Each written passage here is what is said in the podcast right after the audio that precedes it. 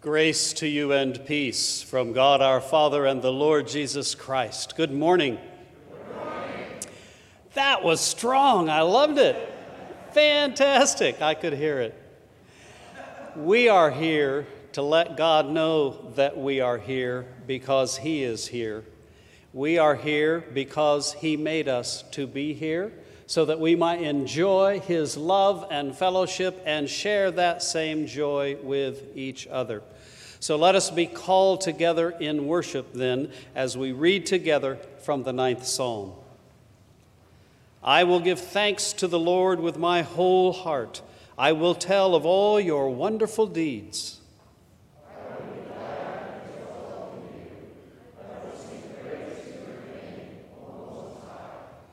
But the Lord sits enthroned forever. He has established his throne for judgment.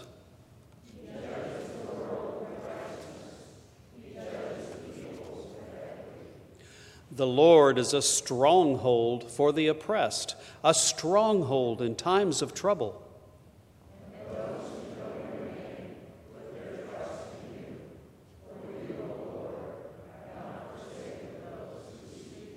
Friends, let us worship God.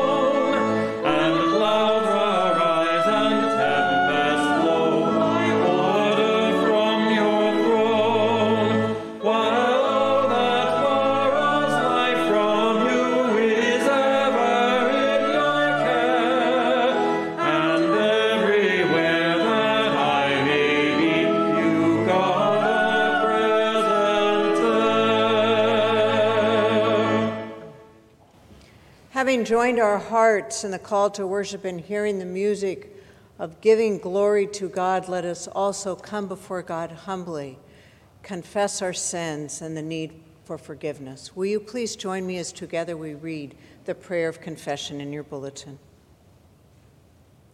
Almighty and merciful God, we have erred and have strayed from your ways like lost sheep. We have followed too much the devices and desires of our own hearts. We have offended against your holy laws. We have left undone those things which we ought to have done, and we have done those things which we ought not to have done. O Lord, have mercy upon us. Spare those who confess their fault. Restore those who are penitent according to your promises declared to the world in Christ Jesus our Lord. And grant, O merciful God, for his sake, that we may live a holy, just, and humble life to the glory of your name. Amen.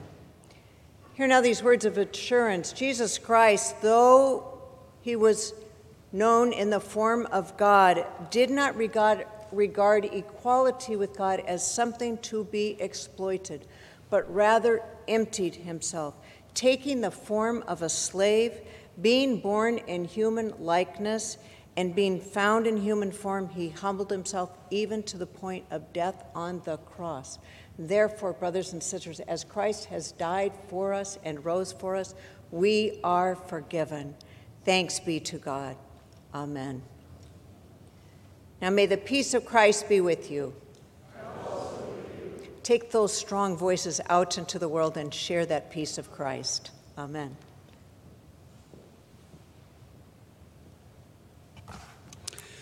We often say that the church is a family, and like every family, we've had a chance to say hello to God and to say hello to each other and be assured of God's love and forgiveness. And also, like every family, when we get together, we need to share some gossip with each other. Boy, the stories I could tell about you guys. We'll share some news instead. We just want you to be sure that you know that today is the last day that we will have our representatives from North County Interfaith at the Homeless Veterans Initiative table outside.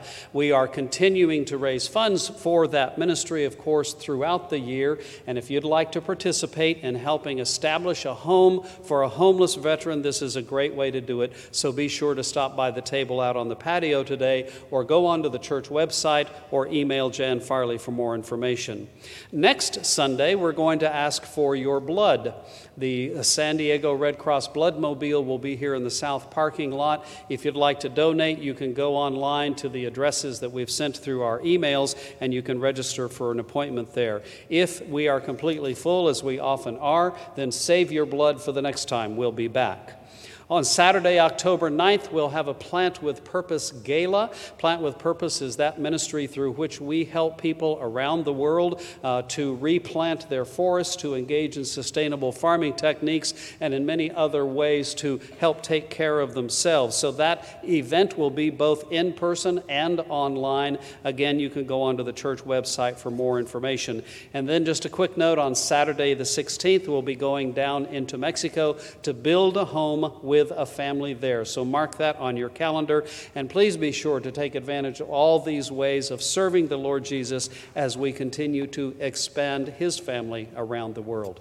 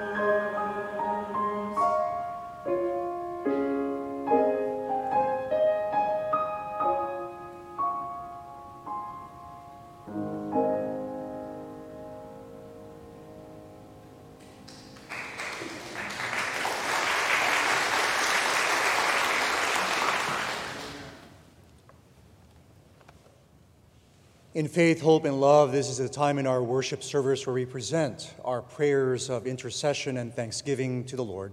I'll offer words on our behalf, and then we'll close with the words of the Lord's Prayer. Let us look to God in prayer. Gracious and loving Father, who in Jesus Christ demonstrates love, and in the Holy Spirit you enable us to love and to live for you. We thank you for your mighty love that redeems us that abides with us, that steadfastly holds us and the world in your care. From our homes in this sanctuary and wherever your people are gathered and scattered today, we know that we are present with you and your love accompanies us on our life's journey. Remind us and impress upon us that whatever challenges and problems we face, no matter the size of the trial, notwithstanding the doubts that may linger, and regardless of the amount of time of waiting. Remind us, Lord, that you are with us, that you have not let us go, that your faithfulness is sure and certain. In the certainty of your love, Heavenly Father, we come as your children, praying and petitioning you for help. You alone are both able and willing to help for we ask in the name of Jesus Christ. For all those who are sick and ailing in mind, body, and spirit, we pray for healing and wholeness. We pray for caregivers, for medical personnel, for first responders, for resilience and endurance for them. For every household and every family, from the two parent household, for the single parent, for the unmarried, the newly married, for the divorced, for the first career, for the mid career, for those near retirement and retiree, for the older adult, for the widow and widower, for the infant, the school age, the teenager, the young adult. In every age, gracious God, you are our help in ages past, our hope for years to come. In sickness and in health, in our riches and in our poverty, you are our security. In times of war and in times of peace, you are our refuge and protector. In the world's hunger, you are our provider, and you are the bread of life. In the world's injustice and violence, you are our righteous judge. Be all of that for us, loving God, and so much more. Demonstrate that you hear us, would you, Heavenly Father? Because we weep in our grieving because we wonder in our questions and doubts, because we are frustrated in trying and trying and in our waiting, because we are tired and weary. Hold us, Heavenly Father. Love us, Lord Jesus. Save us, Holy Spirit. Even now in our worship, instill in us contrite and humble hearts, for this is the sacrifice of worship that is acceptable to you. Speak through Pastor Jack your word of love, your word of hope, your word of life. Come on, Spirit of life, awaken dead hearts. Come on, Spirit of fire, empower us. Come on, Spirit of the wind, breathe upon us. Come on, Holy Spirit, move among us. Come, Lord Jesus, hear us.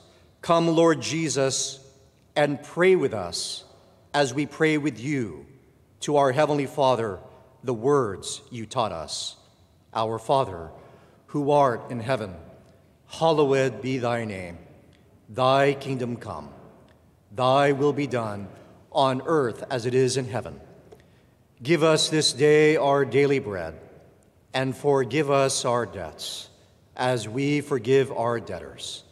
And lead us not into temptation, but deliver us from evil. For thine is the kingdom, and the power, and the glory forever. Amen.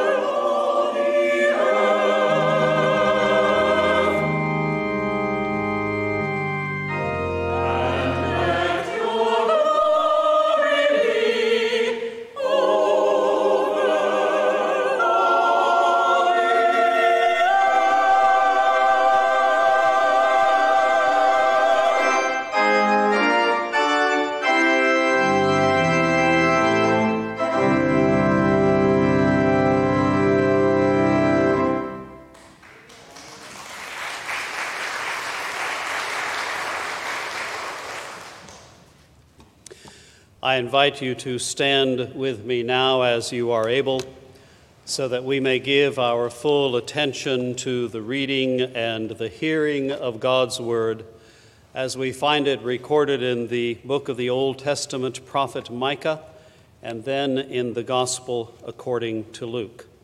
Let us hear God's Word for our lives today. With what shall I come before the Lord and bow myself before God on high? Shall I come before him with burnt offerings, with calves a year old? Will the Lord be pleased with thousands of rams, with ten thousands of rivers of oil? Shall I give my firstborn for my transgression, the fruit of my body for the sin of my soul? He has told you, O mortal, what is good, and what does the Lord require of you but to do justice, and to love kindness, and to walk humbly with your God? Just then, a lawyer stood up to test Jesus. He said, What must I do to inherit eternal life? He said to him, What is written in the law? What do you read there? He answered, You shall love the Lord your God with all your heart, and with all your soul, and with all your strength, and with all your mind, and your neighbor as yourself. And he said to him, You have given the right answer. Do this, and you will live. But, wanting to justify himself, he asked Jesus, And who is my neighbor? Jesus replied, A man was going down from Jerusalem to Jericho and fell into the hands of robbers, who stripped him, beat him, and went away, leaving him half dead. Now, by chance, a priest was going down that road, and when he saw him, he passed by on the other side. So likewise, a Levite, when he came to the place and saw him, passed by on the other side. But a Samaritan, while traveling, came near him, and when he saw him, he was moved with pity. He went to him and bandaged his wounds, having poured oil and wine on them. Then he put him on his own animal, brought him to an inn, and took care of him. The next day he took out two denarii, gave them to the innkeeper, and said, Take care of him and when I come back, I will repay you whatever more you spend. Which of these three do you think was a neighbor to the man who fell into the hands of the robbers? He said, The one who showed him mercy. Jesus said to him, Go and do likewise. This is the word of the Lord. Thanks be to God. You may be seated.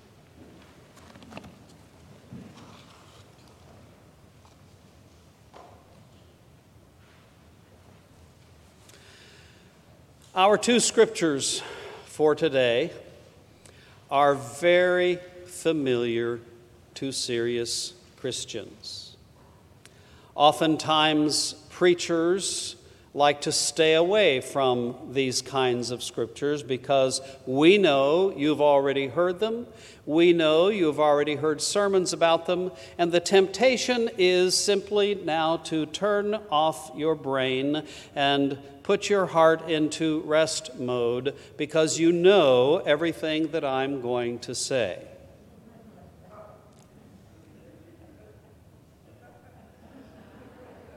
Don't even think it.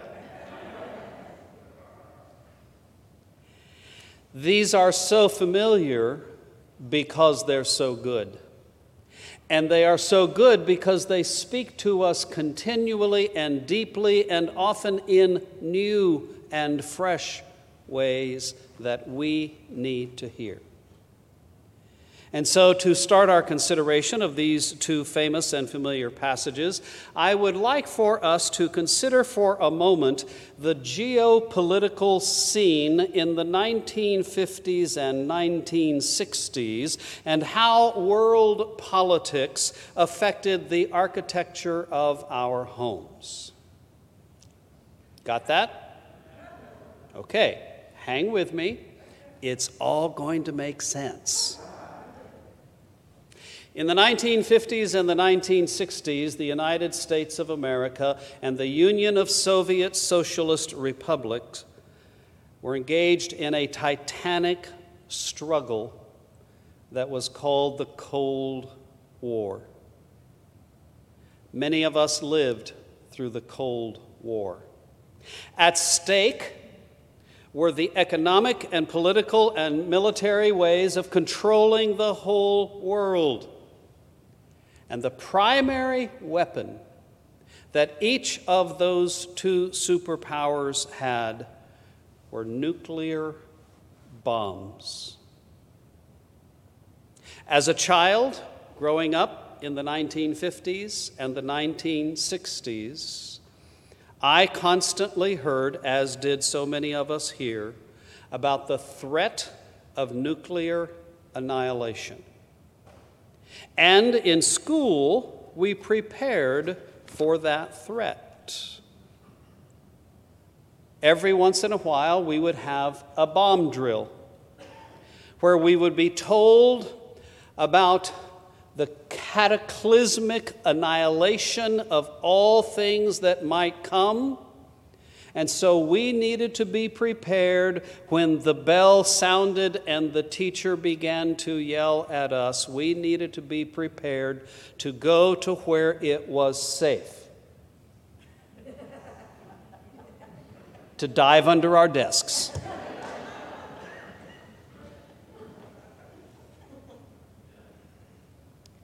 It's hard to make fun of such a dire prospect, but there it is. Now, I mentioned that this geopolitical tension gave rise to new forms of home architecture. How many of you grew up with a house that had a bomb shelter in it? Just a handful. Bomb shelters were designed to be places that were a little bit safer, thank you very much, than diving under our desks. My family did not have a bomb shelter. Under our house, there was only rocks, and it was too hard to build one, I suppose. But Helen grew up with a bomb shelter in her home. It was downstairs under the ground where every proper bomb shelter should be. Above it was the garage. To get into the bomb shelter, you entered either through an obscure door that was hidden behind some things in the downstairs family room, or the even more obscure route going down the stairs from in the garage. And heaven help you if you could actually find your way into and through the garage to find the bomb shelter. But it was there. It was lined with thick concrete walls and a roof and a floor. On one side were simple wooden bunk beds. On the other side were shelves designed to hold all the food that would be put there, and then a single light bulb dangling from the ceiling. That's the place where perhaps you could be safe for a while. The bomb shelter presented a conundrum not just to Helen's family, but to everyone who had access to a bomb shelter. And that's what I want to talk about really is the bomb shelter conundrum. The family was supposed to huddle there when the sirens went off. The family of five was supposed to shut the door and lock themselves in and lock everybody else out. And so there was the question can you actually lock everybody else out? What about your neighbors who live just a few feet away from you and who are some of your dearest friends? What will happen if dad can't make it home from the Sandia laboratories where some of those bombs are built? Will you keep him out if he doesn't get there in time? What if your best friend is banging on the door, longing to come in? Will you keep them out? Who is your neighbor? A young lawyer tried to test Jesus so that he could trap Jesus. And so he said, What must I do to inherit eternal life? Jesus said, Love God, love your neighbor. And the young lawyer, continuing the interrogation, said, Well, just who is my neighbor? And so Jesus told a story. We know the story as being about the Good Samaritan. We have a window right over there that pictures most of the folks in that story. And we think we know the story, but we can never know the story well enough, and we can never let the story leave our conscious minds and our beating hearts. You know a lot of what the story is about. At one level, it's about the question of, of who is the neighbor, really. Is it someone who lives next door? These days, maybe we don't even know our neighbors, but back in the 50s and the 60s, you knew at least some of your neighbors. Who are your neighbors? Do you know them? If you know them, perhaps you even like them. but how far does the neighborhood go? Does it go to the next street? Does it go just to the boundaries of your development and there's someone who lives in some other development? How big is the neighborhood? Is it a hundred feet away or a hundred miles? Why not 10,000 miles? What about the neighbors themselves? What if we don't like them? What if they don't like us? Are they still our neighbors? In Jesus' story, he does not answer the question, really, of who is the neighbor. He talks about who acts in a neighborly fashion. And in doing that, he actually called into question the young lawyer's perception of who his neighbors were, as well as helped him learn more about being a neighbor. But let's talk first of all about who our neighbors are. We say this is the story of the Good Samaritan, but most of us today don't really understand what a Samaritan was, especially to the young lawyer who was asking the question. Over the course of Israel's history, when the Hebrew slaves came into Egypt, some of them intermarried with the local population of non Jews, some of them did not. Those who did not tended to settle in the southern region of Israel, and they established the temple in Jerusalem and developed what they considered to be a pure Judaism. The Samaritans, though, were half breeds. And I use that term on purpose. There's something about human beings that doesn't like half of anything. We don't like to mix things up. We like pure gold. We like pure silver. We like pure breads. But the Samaritans were half breeds. They actually went so far as to develop their own subculture within Judaism. They lived in the regions of Israel north of Jerusalem. They developed their own capital city, their own temple, their own worship. And as a result, in the Judaism of Jesus' day, you had a very, very severe and unmistakable dividing line between the Samaritans and the purebred Jews.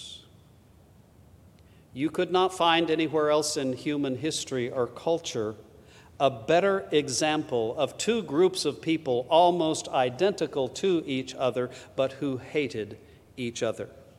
If you want to talk about prejudice, if you want to talk about a political divide, you would talk about the Samaritans. And so, for Jesus to introduce a Samaritan into his story who ends up being the good guy, this was an unthinkable thing to the lawyer. The lawyer would automatically hate the Samaritan.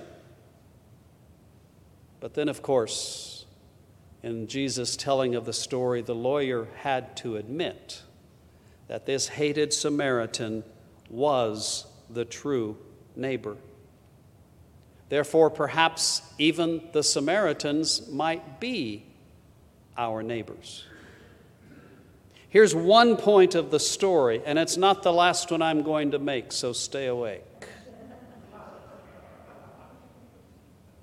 One point of the story is that everyone is your neighbor. And I use that term on purpose. Everyone.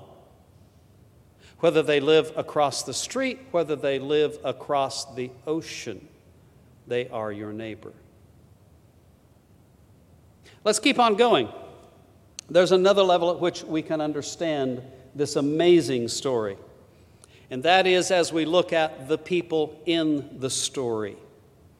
I have stolen this information. I'll be very honest with you about it. I hope the pronunciation of the assurance of pardon was good. I'm asking forgiveness. I've stolen this story from Hill Carmichael, a great commentary on the people in the story. I read this commentary a couple of weeks ago, and, and Carmichael talked about someone that I had never really seriously considered in the story of the Good Samaritan. Our window pictures the poor, helpless victim on the road and the Good Samaritan, and then over on the side you have the priest and the Levite. But there's one other person in this story that's never pictured and never mentioned so far as I've ever seen, and that's the robber. Without the robber or robbers, there would be no story. Hill points out the fact that the ethic of the robber is what is yours is mine at whatever cost, even the cost of your life.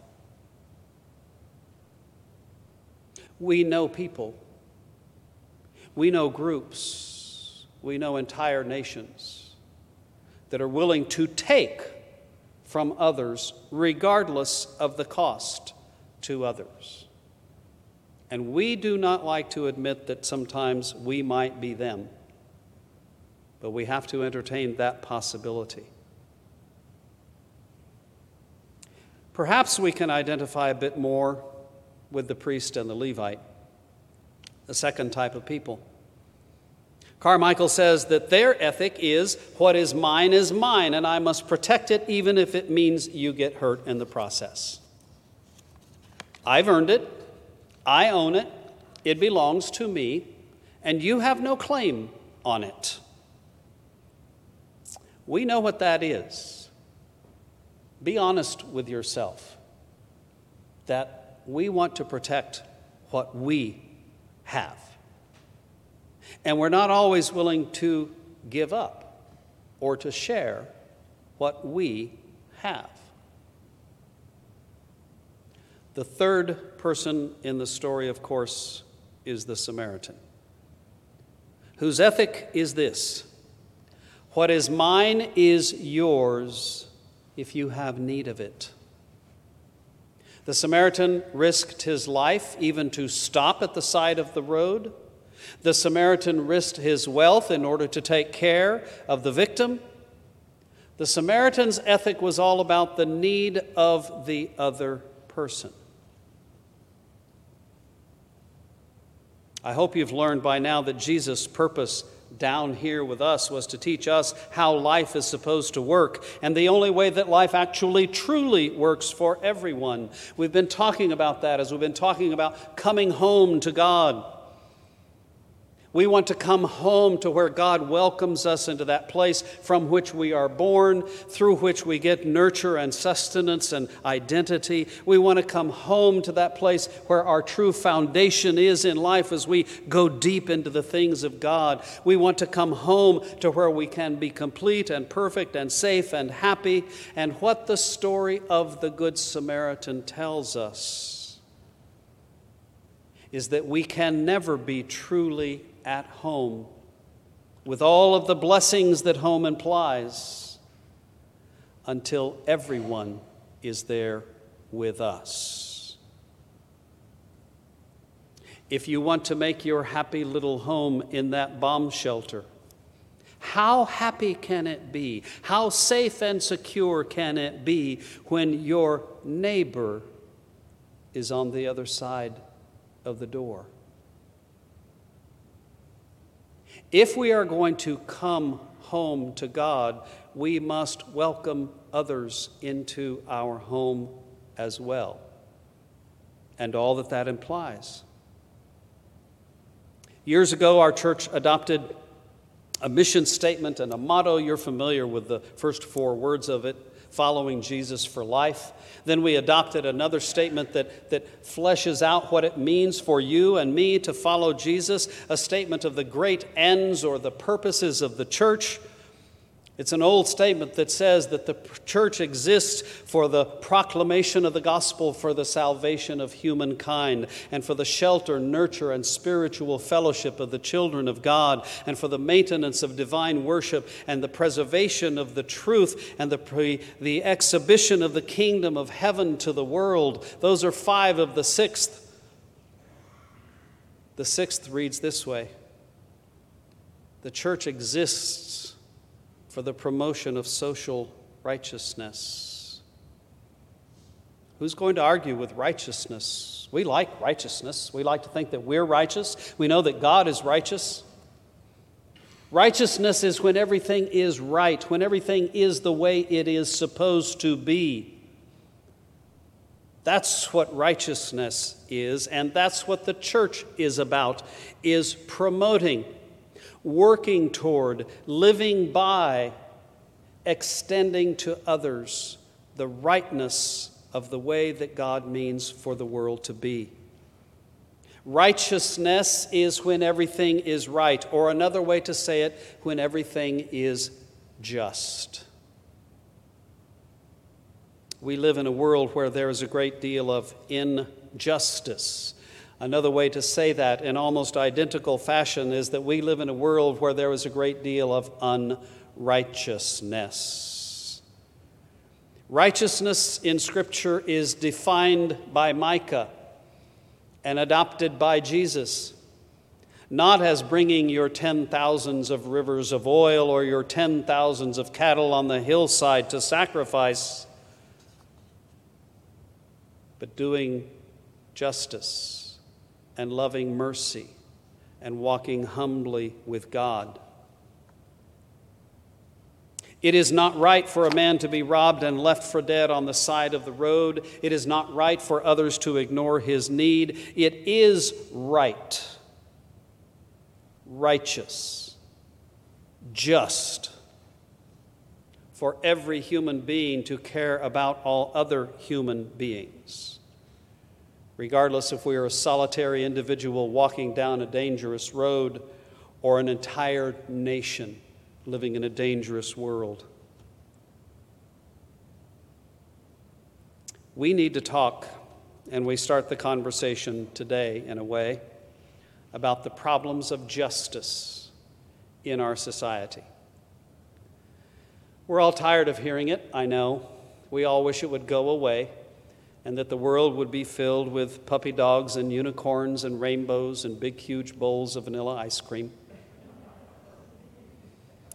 But the world is also filled with racial injustice and with arguments over sexual ethics and immigration and violence against women and children and the elderly. The world is filled with problems as we try to work toward democracy and freedom, but we run smack dab up against totalitarian rule and subjection. The world is full of conversations and problems with genocide and infanticide and economic and military oppression and robbery and rape and murder, and the list goes on and on and on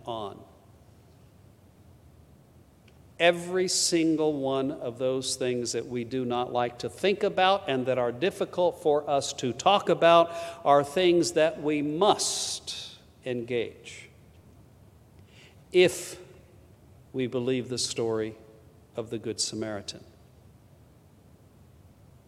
At its root, every problem that we face is a problem of whether or not we will stop by the side of the road to take care of a fellow human being.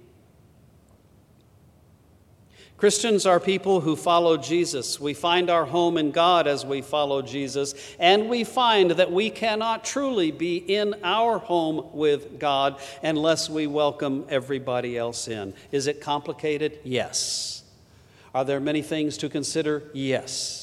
Are there different perspectives and ways of approaching our problems? Yes. But we cannot truly love God and neighbor without engaging all the problems that our neighbors face because they're our problems too. We cannot simply go into the shelter and shut the door and say that we're done.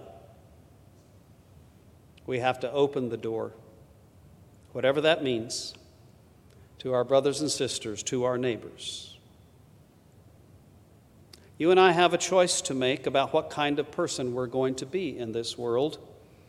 Are we going to be the kind who are in it only for ourselves and are willing to take it from everybody else, regardless of what happens to them? Are we going to be the kind who are in it for ourselves and we try to protect what we've managed to scrape together for ourselves and not worry about what you may or may not have? Or are we the kind who see the world as Jesus saw the world, as the Samaritan lived in the world?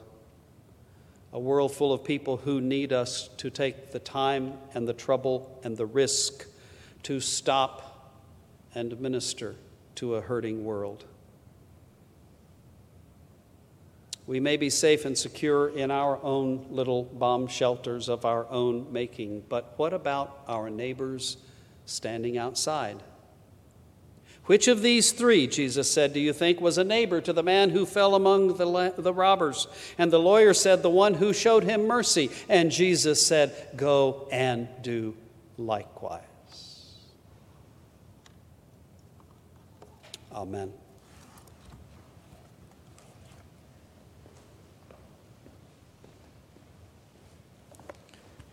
Thank you, Jack.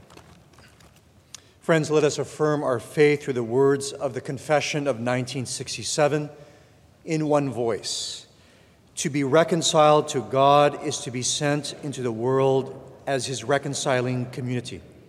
This community, the Church Universal, is entrusted with God's message of reconciliation and shares his labor of healing the enmities which separate men from God and from each other. Christ has called the church to this mission and given it the gift of the Holy Spirit. The church maintains continuity with the apostles and with Israel by faithful obedience to his call.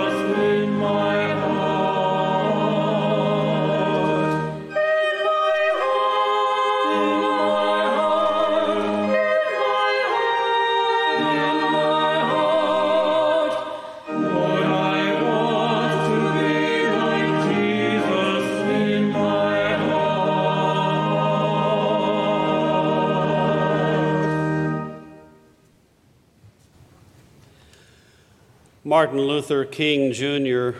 once said that the priest and the Levite likely asked, If I stop to help this man, what will happen to me? The Samaritan likely asked a very different question.